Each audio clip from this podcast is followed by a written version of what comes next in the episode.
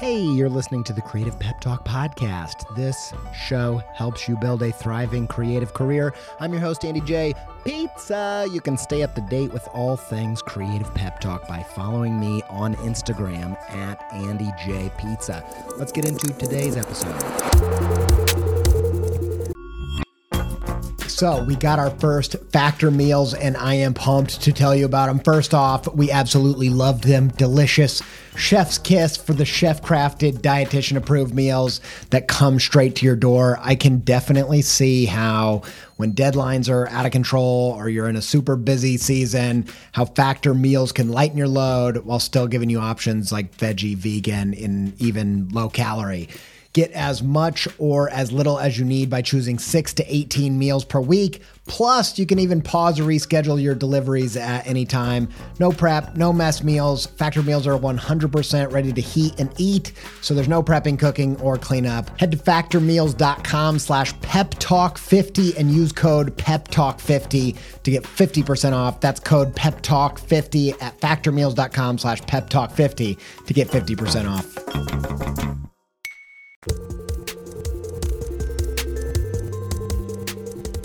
Okay, so in every industry, there's always the metaphorical cool person that you want to date. Like if you're an illustrator, it might be working with the New York Times. That's like the cool person that everybody wished they could date.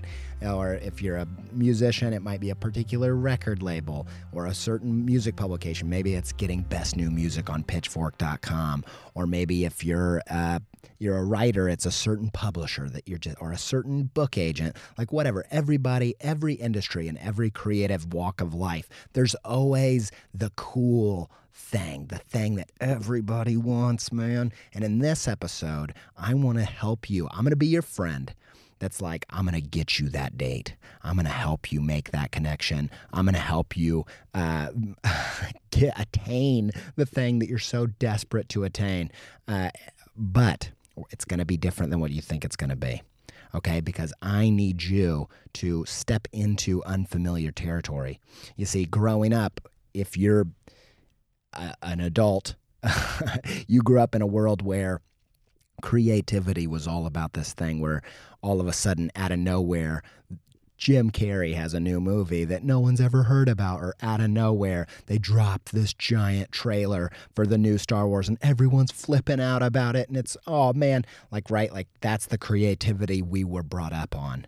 But I believe that that type of creativity if you're just getting started or you're trying to have a big break or you're trying to get unstuck, that is not the way that you need to be thinking about your creativity. On last week's episode, I talked about this concept of writing on stage. And essentially, it's just this idea that you should be making and learning at the same time. You should be making, learning, and acquiring new fans new attention all at the same time, all through the process of making and shipping and publishing and getting it out there uh, as often as possible. And the writing on stage idea comes from comedians who they create their comedy special not by sitting in a dark room alone with all you know you know betting all of their money on this particular idea take you know cashing in their savings on this particular horse that they've got a hunch about. They don't just sit there and think i know what i need my comedy special to be about? This and i'm going to write 83 jokes and i'm going to go all in on this thing and then i'm going to go sell the tickets book the director and the camera guy and we're going to record this special no they don't do that they say hmm, I got a few ideas percolating in the back of my mind. I'm going to show up randomly to a club and I'm going to test them out. I'm going to see which of these authentic ideas has resonance to with my audience. And as I'm up there on stage, I'm going to write on stage. I'm going to take some of these ideas and while I'm making, make adjustments.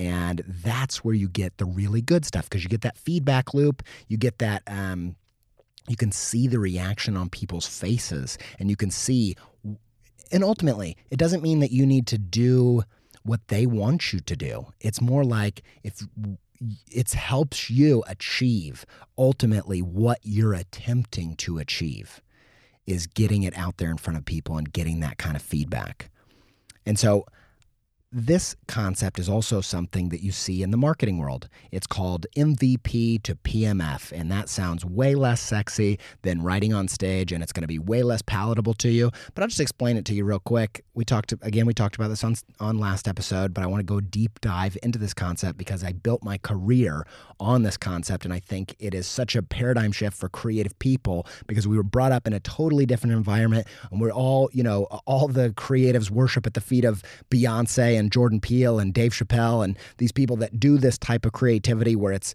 you know, there's no phones allowed, it's all behind locked doors, and then boom, out of nowhere, this thing shows up in this perfect form.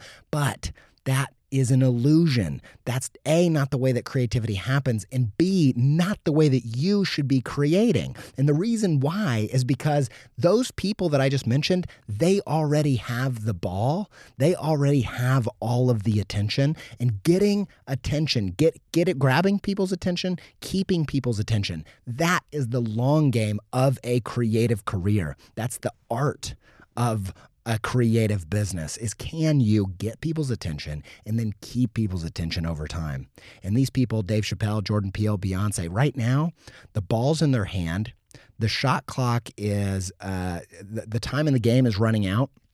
You'll have to excuse me. I don't really know the terminology for sports, but I've seen a game or two, and I've seen that, you know, when Michael Jordan knows they're up 10 points and there's two minutes left in the game, he's going to hold the ball as long as possible and only take that perfect shot if it presents itself. Otherwise, he's just going to run out the shot clock, right? And that's what Beyonce and Chappelle and Jordan Peele can do. Why? Because they don't have to think about getting attention, they have to think about keeping attention, stewarding attention. All of us other mortals actually have to be in the game of perpetually growing the amount of people and the attention that we are getting for our work. And we do this not by sitting on ideas, but by writing on stage, by learning through publishing, by never waiting to know whether something's ready, but letting the market decide if it's ready. Publishing your, your book on a Kindle, publishing your content on Instagram or uh, Medium, and then seeing did it resonate? Did it get shares? Did it get did it connect? Did you gain new true fans? And if not, that thing's not ready. Take it back to the drawing board because if nobody's watching, guess what? Nobody's watching. And so it, you'll be so lucky if one day you publish something before it's ready and people are actually there to notice. Like once you have the ball in your court, then think about that. But until that day, I'm telling you, you won't be ready. You won't know if it's ready until it's out there. And that's the power of writing on stage. Does that make sense?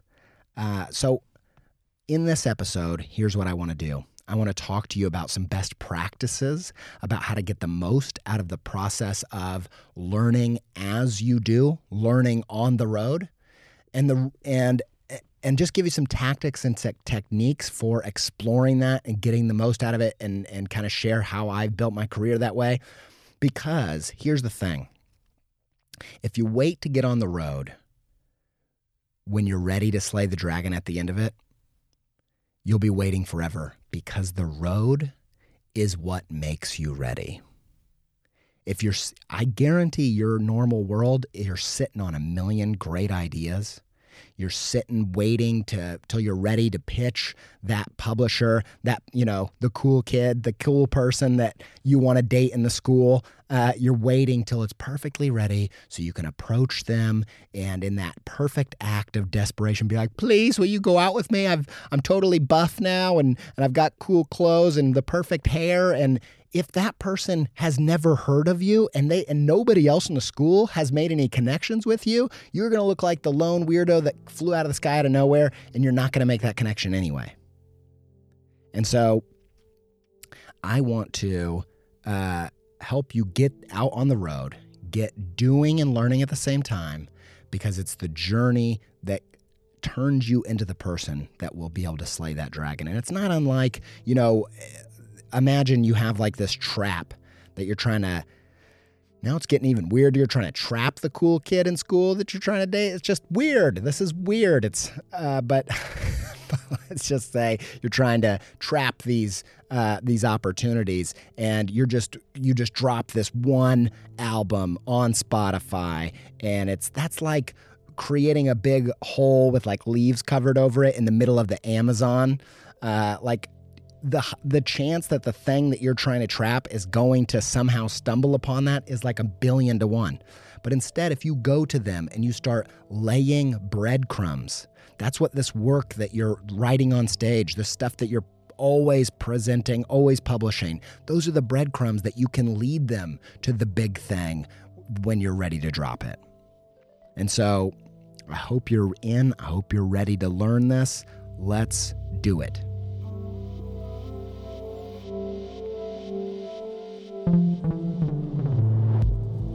Real quick before we get the instructional stuff, I just want to dispel some possible pushback that you might have on this, just to kind of shoot down anything that's causing you to maybe think, I don't know about this.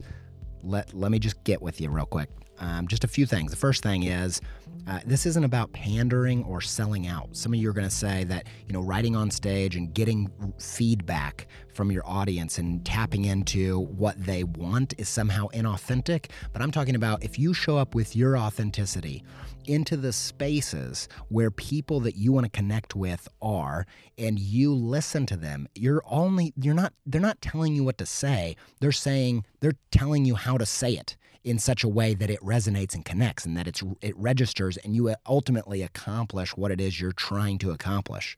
Now, this looks like there's a uh, there's an episode where Joe Rogan is interviewing Russell Brand.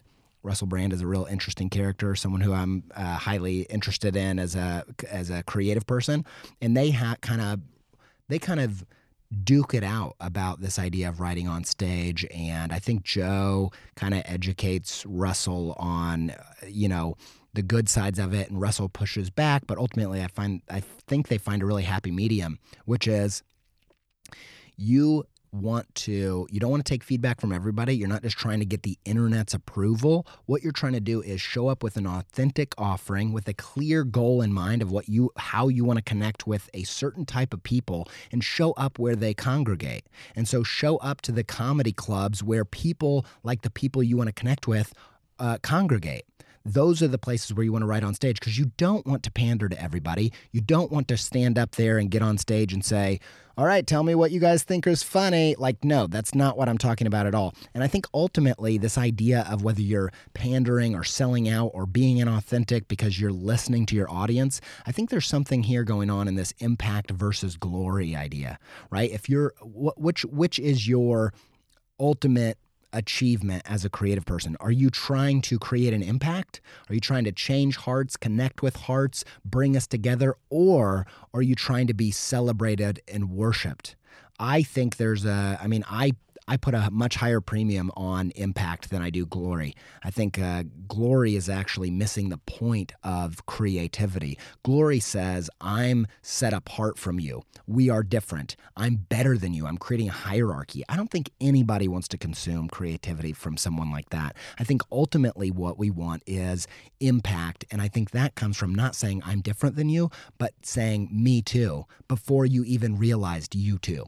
And what I mean by that is, I went to uh, breakfast with my friend Chris Graham, who I share a studio with, and uh, we were talking the first time we ever met, talking, blabbering away, and I started a sentence with, "You know, I have ADHD too," and blah blah blah blah blah. And he was like, "Wait, I never told you I had ADD or ADHD, uh, but I do." and I think ultimately that is the job of the creative person is to say, "Hey guys, me too." Before you even know, before the audience even knows them to. And to basically call out things about us, things about who we are and what it means to be human that we didn't even notice, that we didn't even see, and go excavate this self exploration and this self actualization and self transcendence before the audience does, so the audience can use that material as identity shorthand you know, the things that you're into, the bands, the musicians, the comics. Ultimately, it's something about self actualization where you say, these are the things that identify, that I identify with. This is who I am. You know, a 21 Pilots true fan is saying, this is me. This is what I'm like. And I haven't had the time or the skill to actually self actualize eh, to the degree of that musician or artist or comedian. But they did it for me and it gave me a shortcut into understanding myself. Does that make sense? Which means it's not about saying I'm different than you, it's about saying me too. And so you need to get in front of people and to get your stuff in front of people to know whether it's resonating on that level. And the second thing that I think that uh, um, this idea is one thing that you could push back on is no one is like us. Uh, like there's a myth that says, you know, I'm a creative person and I'm com- completely and utterly original. I'm completely singular. And I would say that actually our job is not to set not to be completely out there on our own and completely different than anything the world has ever seen. I'd argue our job is to be the leader of a new group that didn't know it existed didn't know it was a group. There's a line from kanye west in all falls down where he says yeah i'm self-conscious uh, i don't dang it i didn't i didn't write it down. But he says uh, we're all self-conscious. I'm just the first to admit it and that's ultimately your job is to go search through this these this self-actualization understand yourself better than we understand ourselves. What does it mean to be a person in 2019 from your perspective? And mind that and not say look i'm having a human experience that's unlike anybody's. No that's called being an alien and we are not going to connect to that or celebrate it or be excited about it. What we're going to celebrate is you telling us something about ourselves that we never knew and the third reason why you might sit on your ideas and not bring them to the surface is because you're afraid people will steal it or share it before it's ready. But like I said, they're only going to share it when it's ready. When it resonates, and, and guess what? Like, think about this. How many albums do you know, the best albums of all time, actually don't have high levels of fidelity? Again, back to my buddy Chris Graham, he's an audio engineer, and we're always talking and, and chopping it up about uh, fidelity versus chemistry and that there it's a very delicate balance between technical precision and perfection fidelity versus chemistry of the magic of creativity where the sauce is there and it's connecting and it's deep and it's resonant and you can feel that authenticity. Like that's the stuff right? And fidelity always has to serve that chemistry. There's a hierarchy there. And ultimately if your thing is not technically ready it might be ready on a visceral chemical level. And when it is, people will share it. And guess what? Sharing attention, getting people's eyeballs on your stuff, that's worth its weight in gold. There's not a commodity on this planet that's more scarce than people's attention. And you would be so lucky if they shared it before it was ready, if they shared it at all. And if they are sharing it, it is ready, even if it's technically not precise. And then when it comes to stealing, look, people are going to steal your good ideas. And I'm not on, I'm not telling you that's okay. And if someone one to one steals your idea, which is kind of all you can ever, like, even if you perfectly, precisely drop your album and, and and it's technically perfect and it's exactly what you wanted to be. If someone someone can still steal it then. And they can steal it then and if they have a bigger platform than you, they might get more out of that thing. But if it's not a one-to-one copy, you're going to have hard time prosecuting them or getting even the internet on your side. And so whether it's ready or not, if there's a one-to-one copy, you can do something about it if you so choose. But this idea that you need to wait until it's perfect before you drop it so that when you drop it, it will be perfect and unstealable, or if someone steals it, then you can call them on it. Like, that's just not an, a valid argument. And I would say never sit on ideas because you're afraid that someone will steal them. Because the thing, the other thing is, Liz Gilbert has this idea, which you know, it's a framework that might be a lie, but it's a really helpful one. It's a re- it's a good way of thinking and talking about something kind of mystical. In terms of the zeitgeist and ideas, she says that ideas basically show up to somebody, and if you don't do them, they'll go on to somebody else. They're like a mystical entity that will show up on someone else's doorstep who will act on it. You don't know how many times, you know, something I'm working on just happened to me. I was working on it the first part of the year, and this company came out with virtually the exact same idea that I was going to come out with. And, uh, you know, I think I can either do my own version of it or I can just be like, you know what? I'm glad that thing exists in the world. Now I don't have to do it. Right. But ultimately the the cultural zeitgeist and your connection to being a person the particular way that you're being like there's a lot of people kind of like you and they're probably feeling the same things as you and actually it's the it's often the person that acts on it before the person that's willing to write on stage is the one that's going to get the momentum anyway so this garbage that what if someone steals it what if someone shares it bull just get it out there last one what if, uh, what if I put it out there and it's not ready and no one likes it? Well, guess what? If no one's like it, no one likes it, no one's paying attention to it, and you get a whole redo. You get to go if if you put out a podcast episode and you're like, I think this is a really good idea, and you put it out there and it falls flat. Guess what? You can you can do it again, and if it's great, then it'll resonate. There's just no excuse for it. Get on stage and get writing.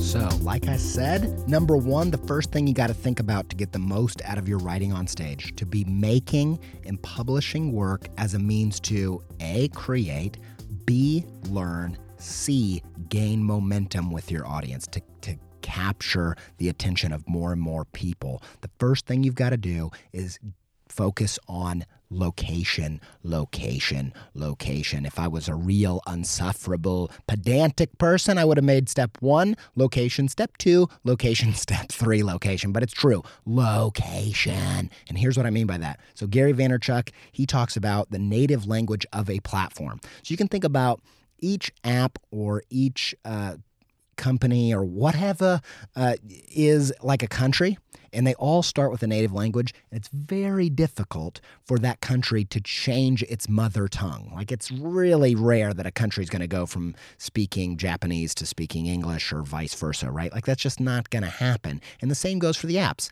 Like Instagram, what it likes is photos. It likes photos, it likes video, it likes, uh, and it needs to be now, there's there you can break the rule. There are exceptions to the rules. You can do interesting things within the rules, but generally, the native language of Instagram is visual content started with curated photography right? The idea is it was birthed from a time when Facebook, people would go on there and unravel their entire camera roll from the night before, like 35 photos of their sweet party that nobody cares about, and nobody wants to see your blurry, weird photos of you doing a keg stand. No, not interesting. Instagram sparked during that time because we were needed a refreshing feed that looked great, that felt nice, where people took the time to actually curate the best of the 35 photos from the party before and even maybe make it artistic.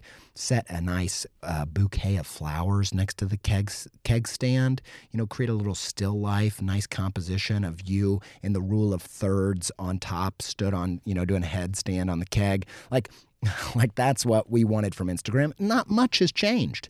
Even, you know, I've noticed that and I do some of this too because I've noticed it and I'm going to use my own I'm you know smoking my own supply here. That's what I always try to do on this show is make sure I prove my concepts in real time by practicing what I preach.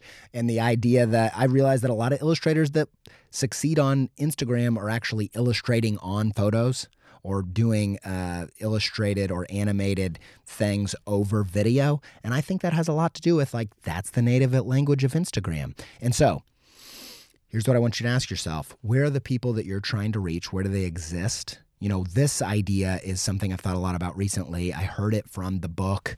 Uh, it's a story structure book called The Writer's Journey by Christopher Vogler. He basically simplified the uh, Joseph Campbell's the hero's journey, but for screenwriting and, and story structure.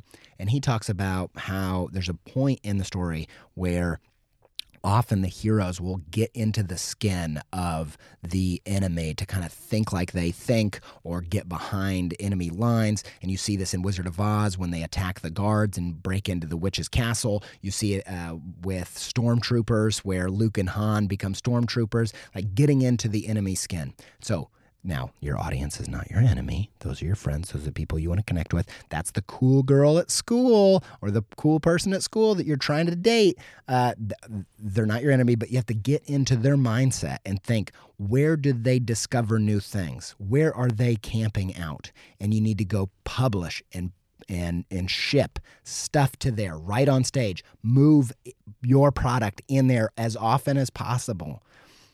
And here's the here's the shift that I want you to make.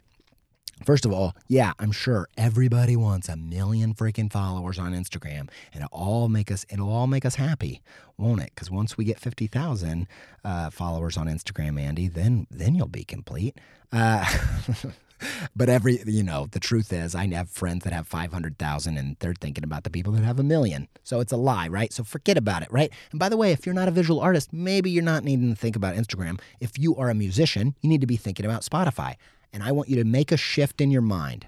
So i want you to think about we think about Spotify and Kindle as distribution channels, but we think about Instagram and Twitter as billboards and this is a Gary Vaynerchuk thing too, is like they're all both. They're all, all of these social channels are billboards and they are distribution channels. They are like NBC, ABC, you know, uh, NPR. They are the thing that's getting your thing out there. And you can actually design your content. If you're a visual artist and you're not making Instagram posts to exist tailor made to succeed on Instagram, to live on the gallery that is Instagram, you're doing it wrong.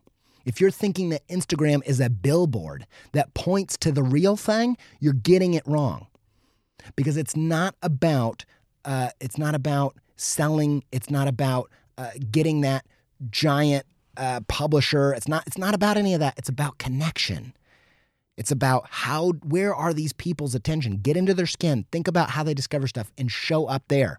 So when it comes to Instagram and Twitter, you need to stop thinking of those as billboards pointing to the real thing, your books or your shop or whatever, and think of it as this is the thing. This is NPR, and I get to have my own radio show on it. So create content for those social platforms. But then again, on Spotify and Kindle, maybe quit thinking of those as distribution channels and think of them as social media.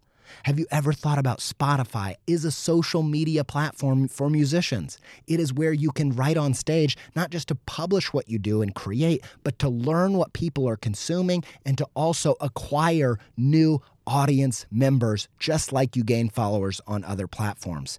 And so you will see people. There's a guy named Matt Farley. I love this guy. I hope to have him on the show one day. He's published over 20 thousand songs on Spotify under a bunch of different names. He's got a ridiculous amount of plays. He has a middle class income, a, or a, a work at least a working class income on music by publishing over 20,000 songs on Spotify and they're the, he has a band called the Hungry Food Band, where every song that he puts out is just about a different type of food. He's got a pretzel song. My friend Andrew Nyer showed me this song, and uh, it is freaking amazing. And it goes. Uh, well, I'm not going to sing it to you. You got to go check it out. The Pretzel song by the Hungry Food Band. But this guy's making a living by using Spotify as a social platform, right? By writing on stage.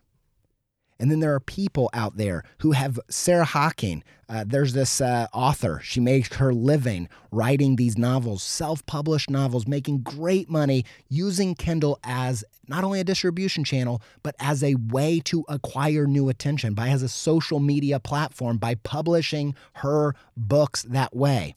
And the story's amazing. There's a link in the show notes to this Guardian article where she found out that the Muppets were going to have this uh, this exhibit on Henson and Chicago, but it was like a three hour drive away. She didn't have gas money, but what she did have was like six books on her hard drive that had been turned down by a million publishers. And she decided she needed like 300 bucks. Bucks, and she thought, I'm going to publish all these books, self publish them on Kindle, and I'm going to try to do a campaign to raise the money to go see this exhibit. And the Muppets saved her life, just like they saved my life in a million different ways. And, uh, you know, yeah, you know, I'm a crazy Henson fan. Uh, but she raised that money and more. It became her full time job. She sold thousands of copies, made a great living out of it, and she did it by using Kindle not just as distribution, but as an uh, an ability to acquire new people. And so, if you want to get into books, if you want to write books, maybe publish a bunch of short stories on Kindle. You can do that right now, and and uh, and and see where the get into their skin. Look at where they're looking. Look at the genres they're looking at. Get next to them. Get in proximity to the people, to the bands that you want to uh, be like and connect with, and get out there and start publishing that stuff.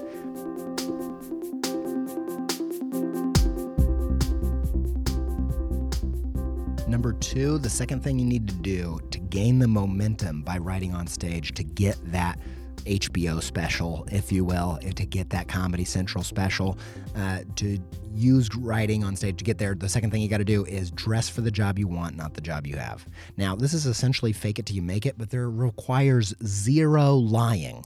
There's no pretending. There's no. Uh, it's not manipulative. It's not anything, but it's literally dressing for the job you want, not the job you have. Here's what I want you to know my kids' book agent and the publisher that published my first properly published on a on a big publisher um, publisher that publisher I said publisher like 17 times uh, that publisher both of them did not realize that I only have one properly published kids book. Uh, both when I was in the middle of making my first properly published kids book, I was asking some questions, and the publisher asked was like, "Wait, is this the first kids book you ever worked on?" And I was like, "Yeah," and they're like, "Uh, what?" and the same exact same thing happened to my agent. My agent said, uh, "Can you give me like the sales numbers on your previous books?" And I'm like, "Well, I just had this one come out, uh, and you know I don't have exact figures on that. And she was like, "Wait a second, do you just have one book, one published book?" And I was like, "Yeah." And the reason is is because I have several self-published or nearly self-published kids books that look just as good as proper kids' books that are published by a major publisher. And that was me dressing for the job I want, not the job I have. I believe that if you're going to get that HBO special, if you're going to get that publisher, if you're going to get that record label, you've got to do everything in your power to look as though you already have it, to just show yourself as someone who can prove your worth. And so, when you self publish this book, if you aren't handy at making book covers, don't just type Helvetica on Word and then publish it that way. You need to get that person you know that has uh, those skills to do a proper version of that book cover and pay them. And what you could do, you're not going to have, maybe you don't have tons of money to pay them, but you could pay them for their time right now and create a contract that includes usage that says, look, I'm going to pay you X amount of dollars to create this cover, my friend. Maybe it's a hundred bucks, maybe it's 200 bucks, whatever. Um, and say, if you'll just make this thing for me, and then I'll make a, an agreement that says if I sell over a hundred copies of this, you will get X amount of dollars. If I sell over a thousand, if I sell over 3,000, if I sell over 7,000, 8,000, 9,000, 10,000, whatever thousand, maybe it's a million, whatever, you put it in the contract and you can even, you know, whatever, you can put all that in there. But dressing for the job you want, not the job you have, is essential to landing that deal. And so you've got to, you know, I think about it this way coffee versus the cup. Like creatives, we get obsessive. We're grinding the beans perfectly. We're sourcing them ethically. We're roasting them. We're just getting them ever so perfectly ground to the right setting and just, oh, the most beautiful thing in the world. And we get this essence, this beautiful thing that's the perfect thing, and we put it in a dirty styrofoam cup and we're like, here, taste it. It's delicious. And you're like, no. You've got to sell it, man. You've got to put it in the, the perfect mug that accentuates the flavor and the design and the aesthetics so that they get the right smell coming off of it. You got to think about the cup that you're putting it into. It's not enough to just draw the right way. You've got to put it next to some text. You got to print it out. You got to send it to them in the form that you want to get hired for. You got to sell it to them, man. It's not just about the essence, it's about the cup. And then some of you guys need to think about you might just be mug salesmen. If you're too obsessed with personal brand, you're too obsessed with uh, dressing for the job you want, not the job you have. That's my dog. You hear my dang dog? Madison. Why? I'm here recording and you come in here shaking like a maniac. She's looking at me. She's ashamed of herself. Now I feel bad. This is the real dirt behind the scenes. I'm going to leave this in for you guys just to so you guys can say hi to Madison. Let's see if she'll sniff the microphone. No, she won't because she's ashamed of herself because she's made a fuss. All right, go on, dog. Go on. That's my dog. That's my dog. Boop, boop. Uh, yeah. Anyway, you got to think about it. You can't just think, you can't, if you get too obsessed with personal brand, too obsessed with the sale, too obsessed with the pitch, then you don't have any essence. Now you're just going around, you're a mug salesman, right? And you got to have both to have a coffee shop, to have the full thing in order. But you got to think about dressing for the job you want, not just the job you have. Hello, friends. Lauren Hom here. Some of you may know me as Hom Sweet Hom on Instagram, and I'm a hand lettering artist who's pretty much exclusively used personal projects to build her career. You could spend weeks or months thinking about what you should make or what your audience would like best, but the truth is, you never know until you try it out. Since I'm a big believer in learning by doing, like Andy is, I wanted to share three tips to help you start doing. Okay, so maybe you have lots of ideas, but you're not sure which one to pursue. Not to worry. My first tip is this make the kind of work that you and your best friends love. Not only will it be infinitely more fun to work on, but if it's interesting to you, it'll most likely be interesting to other people just like you. And trust me, there are thousands of people out there who like what you like, thanks to the internet. Have a wine and cheese night with your pals and ask them what they think about your ideas and which ones resonate with them the most. I recently came up with a funny way to test if my ideas have good share potential. I call it the group text test. I don't know about you, but me and my best friends have this crazy long group text chat where we keep in touch and share random things with each other. Some people have this with their family and coworkers too. Whenever I come up with an idea, I think to myself, if I saw this out in the wild, would I feel the urge to text it to one of my friends? I also think, if my best friend or someone who knew me really well saw this randomly on the internet, would they text it to me or want to tell me about it? This isn't the definitive test for good ideas, but it tends to lend me some insight into how shareable an idea might be. If you found yourself saying, But Lauren, that's great and all, but I don't have any ideas to bounce off of friends yet, then tip number two is for you. Be your own client. A great way to find a project is to examine your own wants and needs and figure out how to make it happen, basically taking yourself on as your own client. When you get hired by a client, you're helping to solve their problems. Think about all of the skills that you use daily to help clients reach their goals. Take your personal goals you want to reach and problems you want to solve in your own life, imagine it's your creative brief, and then take yourself on as your own client. I used this exact strategy to start doing paid chalkboard lettering in 2014. I had been doing lettering for about two years and felt like I wanted to expand my portfolio, so I came up with the Will Letter for Lunch project. The concept was simple. I went around to New York City restaurants and offered to redo their chalkboard signs in exchange for the exact menu items I lettered. So if I lettered a sign that said dumplings, I would get paid in dumplings. Spaghetti, I would get paid in spaghetti. You get it. Within a few months of lettering for lunch, building my chalk portfolio, and the word spreading about the project, I started to pivot the project into paid work. I only allowed myself to do one barter chalkboard per week, and since I was in such demand at this point, I used it as leverage for pay instead of just barter. It started with restaurants who wanted me to come back and do another sign for them, then it progressed to doing larger A frame menus, and then it turned into large scale chalkboard murals for businesses. As I kept building up my chalkboard portfolio, bigger commercial clients even started to take notice. Within a year, I went from having zero chalk lettering experience and getting paid in cheeseburgers to booking work for clients like Samuel Adams, Chobani, and Microsoft, and getting paid in real money, which is nice, you know, for bills and stuff. Before I started with Letter for Lunch, I used to look at chalkboard lettering and think to myself, wow, that's so cool. I wish someone would pay me to do that. Well, they couldn't pay me to do it if I didn't have any of it in my portfolio, right? Just the way you wouldn't let someone cut your hair if they didn't have any photographic evidence of previous haircuts they've done. But instead of accepting the fact that I had no chalk experience or waiting for a client to maybe give me a chance, I decided to be my own client and created a project to help me test out and reach my goals. Of course, not every project you make will be a smashing success, so this last tip I want to leave you with is this.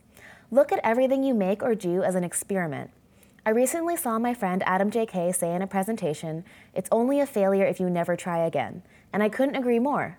Everything I make, I see as a strategic art experiment, and I know that at the very least, I'll learn something valuable for next time, and there's nothing stopping me from creating again and again.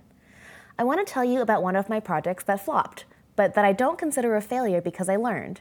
It was called 26 Letters, 26,000 Miles, and it was a series of nine hand lettered travel quotes that I sold as posters to try to raise some money for a year long trip I was planning around the world.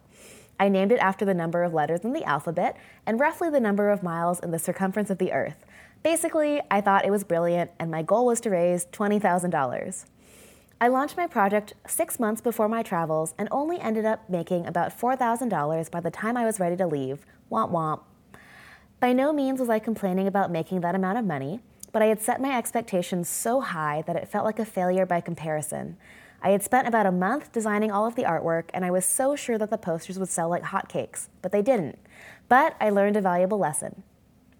Now, the really interesting thing about this project is that last minute I decided to add a donate button at the bottom of the page because there was an option in the template I was using. So, why not? I figured. I thought that maybe there was one or two people out there who didn't have space on their wall for a poster but wanted to support me anyways. When I checked the numbers at the end of the project, I was really surprised to find out that almost half of the money I had raised had come from donations instead of poster sales. I didn't know whether to be happy that my audience wanted to support me or offended that half of them didn't want my artwork on their walls. But this taught me two things. One, my people wanted to support my work, but my people didn't necessarily want posters. Was I offering the wrong product then? If I wasn't trying to make money with this travel poster project, then maybe the poor sales wouldn't have mattered. But since I was, the poor sales of this project and all the other posters I had done in the past taught me that prints of my work were just not moving the needle on my business. If at the very least you create work that you're excited about, then no passion project or self promotion is a waste of time, even if the outcome doesn't meet your expectations. I put the project in my portfolio and posted the images on social media every once in a while. Over the next year, I was hired multiple times to letter projects in a similar style, and I even licensed the artwork to three different companies. Something good will always come out of it, even if that's just a learned lesson, a new portfolio piece, or a boost in confidence because you simply saw something to completion. In addition to all of those things, that failed project made me realize all of the previous posters I had made in the past hadn't sold very well either. But things like workshops were selling really well. So, taking these metrics into consideration, I stopped putting time into making more posters and doubled down on teaching workshops and online classes. Not only am I excited about these classes, but they've grown my business in ways that posters and physical products never had. And I wouldn't have arrived at this discovery unless I had learned from the flopped travel poster project. I now teach classes about lettering and marketing, and if you haven't heard by now, my most popular class, Passion to Paid, just opened for enrollment from today until May 17th. It's a five week online course that teaches you my step by step process for creating and launching a passion project, aka experiment, of your own. If you enjoyed the stories and tips I shared with you here, I think you'll love the video lessons, workbooks, live Q&A sessions, and creative community that the class offers. I hope to see you there. In most good stories, what happens is there's a character that wants something and they it's you know it's the character that wants the publishing deal wants the record deal wants that music publication to cover their story to you know whatever it is this giant thing that they want. And you know it's the it's the girl in high school who wants the coolest guy in school to date her and she's desperate for it she knows it's what she wants and uh, she her her buddy rick Rick's helping her make these strategic moves to be in the right place, the right time, and finally land that day and get what she ultimately wants. And so Rick helps her do all these schemes and, and come up, concoct all these ideas to be at the right place, the right time. And then finally, about two thirds into the movie, she does it. She gets a date with Gavin. It's always Gavin. And she goes to Applebee's. She shows up. She's in her best attire. But guess what? All Gavin wants to talk about is Madden for PS4. Is it PS? I don't know which PlayStation we're on, but all he's talking about is like, you got, oh, you got to check out my Final Fantasy. I meant fantasy football. That's how much of a nerd I am. I went to say fantasy football and I said Final Fantasy. And if I'm this girl on this date, I'm thinking, fantasy football, shoot me now. No.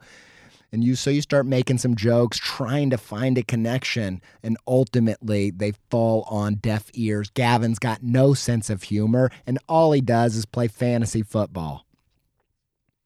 And it hits her like a ton of bricks because she knew what she wanted and she got it. And when she got it, she realized what she wanted wasn't what she needed. Right? And I'm going to tell you this if you write on stage, you play your cards right, guess what? You might just get what you want. You might just get a chance for that publishing deal. You might get that record deal. You might you might land that once in a lifetime dream client. But I know what's going to happen to you. You're going to be there in that boardroom in that meeting and it's going to be just like sitting in Applebee's. And you're going to have everything that you've ever wanted. And then you're going to realize that it's not what you needed you're going to realize that Rick and the connection you had with him, that's the thing that you didn't know you wanted. You didn't know that you needed, and you've had it from the beginning. And the same is true for you right now. You think you want the accolade, you think you want the reward, you think you want the glory, when all you want is a connection with your audience. And you know what that takes? It takes making the work, showing up, and getting it out there. And guess what? There are people on Spotify right now bored out of their minds with the same old tunes, scouring, waiting to discover something that you've got. You think you want this giant record deal, and all you need is to connect with your audience, and you have everything you need. You've always had everything you need to make what you gotta make and show up into the places where they are. Rick's been there the whole time, man. Just look at him. All you got, you take off those glasses, and bam, he's a heartthrob.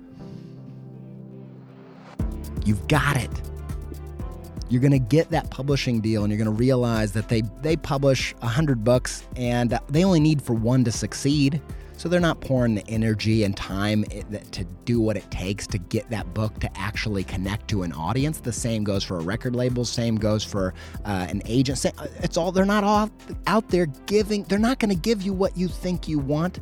They're not going to give you what you need. And so yeah, go for it. Make the work right on stage. Get your HBO special. But ultimately, know that the thing that you're making this art for, the reason you're compelled to create at all, that thing that you're so desperate for, it's not accolades, it's connection. And you can achieve that today all you got to do is push print. All you got to do is make the thing and ship it. Make the thing and ship it. And if you keep doing that, you might not get what you want. But I do think you're going to get what you need.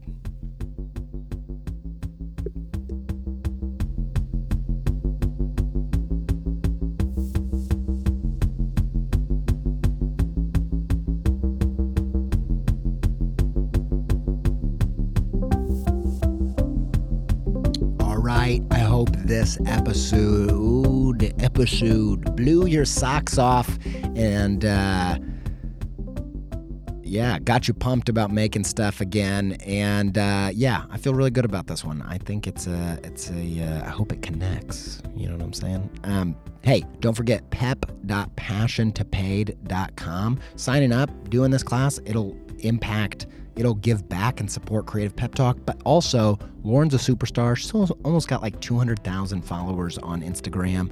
She is the legit stuff. and she, uh, here's the thing she's a lettering artist, but she also has her toes in all kinds of different pools, and her marketing prowess and knowledge can apply to all kinds of things. I've seen her really level up people who make products, people who make animation, uh, all over it. And uh, you are not going to be disappointed. And I highly recommend, uh, you know, maybe you can't go to art school maybe you can't maybe you can't afford to do that or go back to art school but these kinds of connections and these kinds of education this is how you get where you want to go and i highly highly highly recommend it can't can't not speak highly enough of Lauren. So go check it out, pep.passiontopaid.com. Uh, opens today. Use promo code PEP10, all caps PEP10 for 10% off. And it closes May 17th. Don't risk forgetting about it. Go check it out.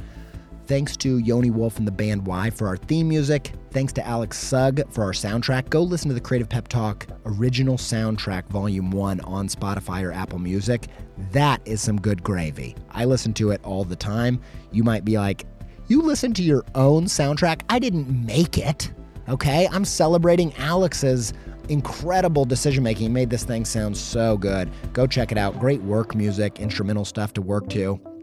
It feels epic and uh, spooky and all kinds of good stuff. Alex Sugg. And thanks to Chris Graham on mastering this show, uh, making it sound so flavorful. Till we speak again, stay pepped up.